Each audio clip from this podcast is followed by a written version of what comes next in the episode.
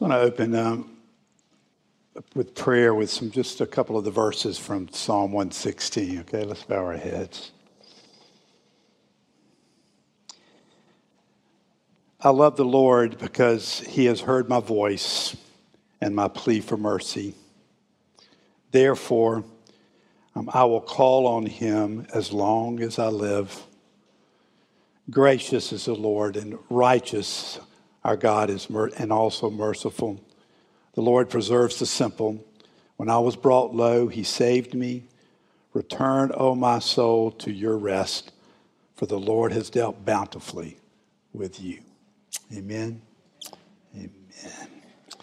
So really have a pretty simple word for us today. And I want to start with on the last Sunday of June in the midst of our community voices. For those of you who might not know what that is, for the last couple of years, might be 3 years now, we've had members from the congregation share a word based on the scriptures, and sometimes testimonial and other times just a good Bible-type teaching. Well, the last Sunday of June, Terry Wilson, who's an area director for Young Life, she was reflecting on a passage from Mark 5, and I'm not going to stay there too long, but and that story is about Jesus encountering both someone whose son was sick, as well as encountering a woman who had a discharge of blood for 12 years. And Terry's reflection on this was, as the scripture said in verse 33 of that chapter, the woman fell down before Jesus and told him her whole story, or told him the whole truth. And Terry's word just really grabbed me. She said that we bring our whole story to the Lord, which is the truth. And so I've thought about that ever since she said that. And our whole story. Can you grasp the significance of that? Jesus cares about your whole story. And your whole story is the whole truth for you. He always has, and he always will. Amen? So in thinking about this week and some other things which I read, it took me back, and I just want to go there briefly, some 40 years ago, when I first realized how much God truly cared about me. Now, I'll be honest with you, I didn't think he wanted my whole story. I thought there were parts of my story that he would just soon I not tell or just leave alone. I've come to realize he wants my whole story. But during that time, I fell passionately in love with Jesus.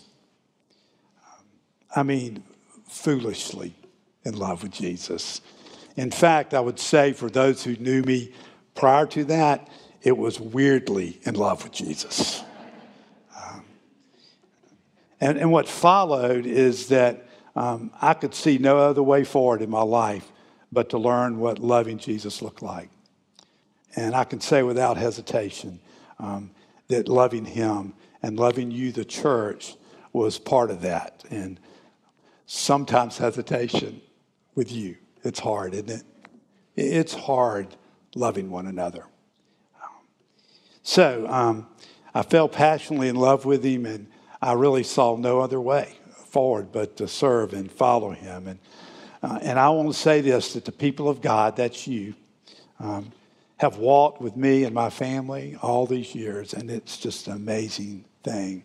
And I would have it no other way. So I'm really kind of doubling down on you families with children right now, because I want to say this. There is no better rhythm in life than the rhythm of following Jesus. I believe that with all my heart and soul. And I believe there's no better rhythm than following Jesus and worshiping with other people and following Jesus. This rhythm, this messiness that we all bring to the table is still the best meal in town, is it not? So with sorrow and hurt and struggle, when those things try to steal the truth of the glory of God in our life, I need to remind myself of his wonder and his beauty, of that first love, of that passion that I think probably all of us who've come to him know. And I think we had a similar story today in Mark chapter 9. And there was a lot of stuff in there that I haven't quite unpacked. You know, this faithless generation, all of that stuff. But what grabbed me and where I want to go forward on this is the encounter that Jesus had with his father about his son.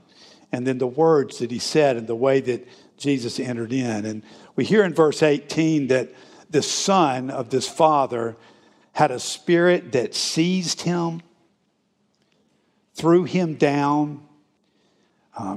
He foamed and ground his teeth, and he became rigid. And then later on, it says this, that this spirit that seized him, when Jesus asked him how long, he said since childhood, it said it often cast him into fire and water to destroy him. And the first thing that as I was praying through that, reading it over again, I realized that it didn't destroy him. Whether actual fire or water, we don't know, whether this was some metaphorical statement. The truth of the matter is the whole story of this father and this son and perhaps a mother and perhaps other family members, maybe a whole community which was caring for this family. The story is that this child was not destroyed. And yet in the midst of that, I can't help but thinking how painful it was for that father. As a parent myself, I can only imagine with some of the things that we went through raising children, how heart-wrenching this must have been for the father and the mother and whoever else was in charge, caring for this child. Hear this, parents.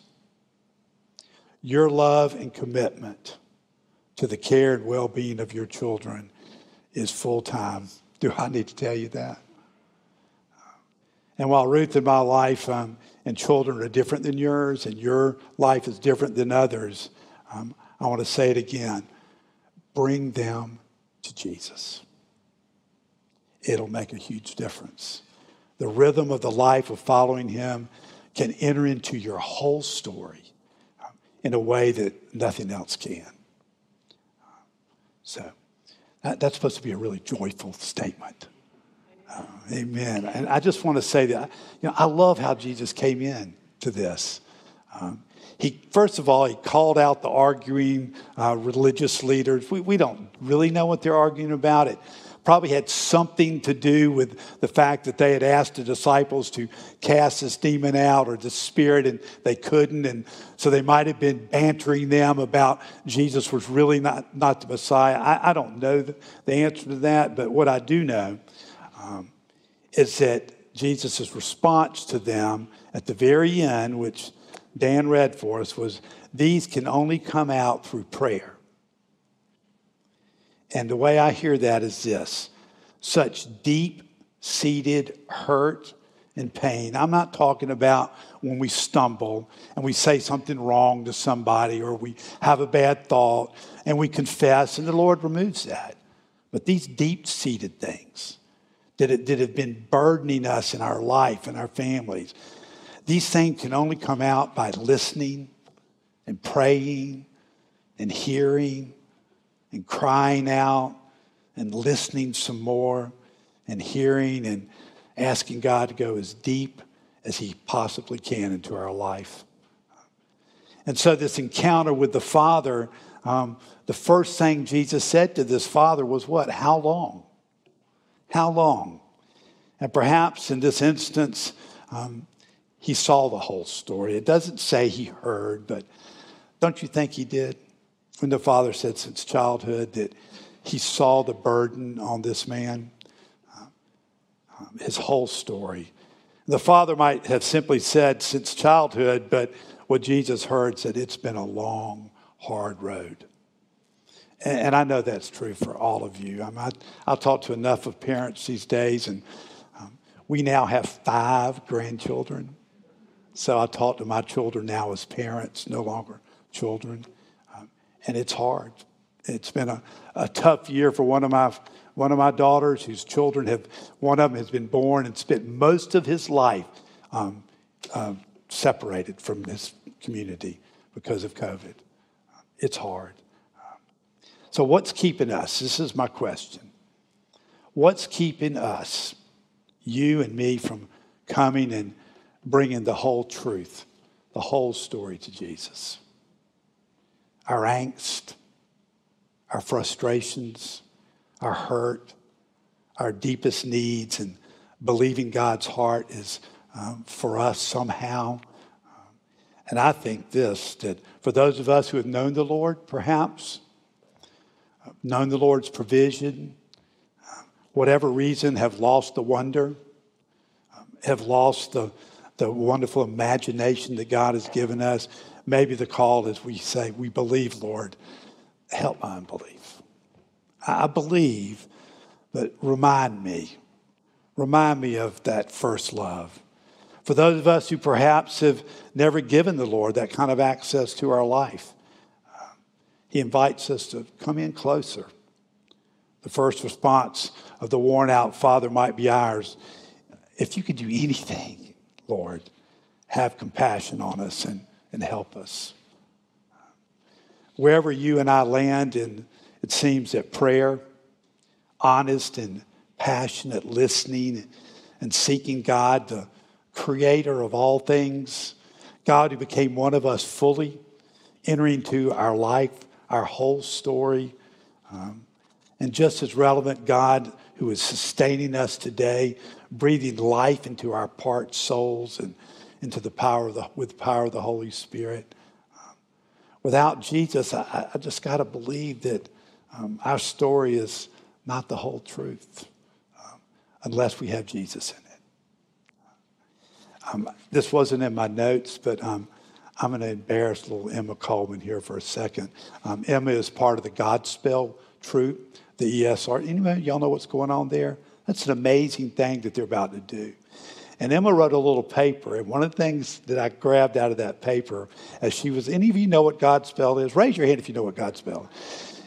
I figured anybody over something age knows that.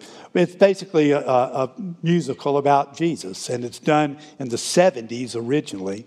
But what Emma said as she was listening to Godspell, you said this, didn't you, Emma? I know that story. I heard it in Godly Play. Didn't you say that? Yeah.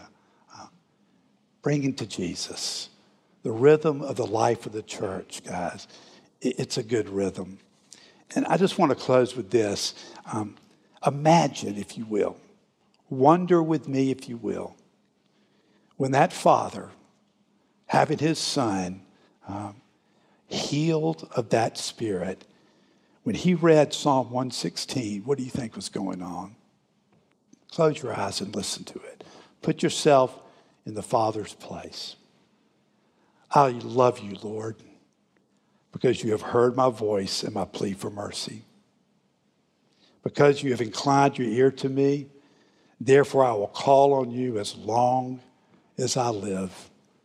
The snares of death encompassed me. The pangs of Sheol laid hold on me. I suffered distress and anguish. Then I called on the name of the Lord. O Lord, I pray, deliver me. Gracious is the Lord and righteous. Our God is merciful.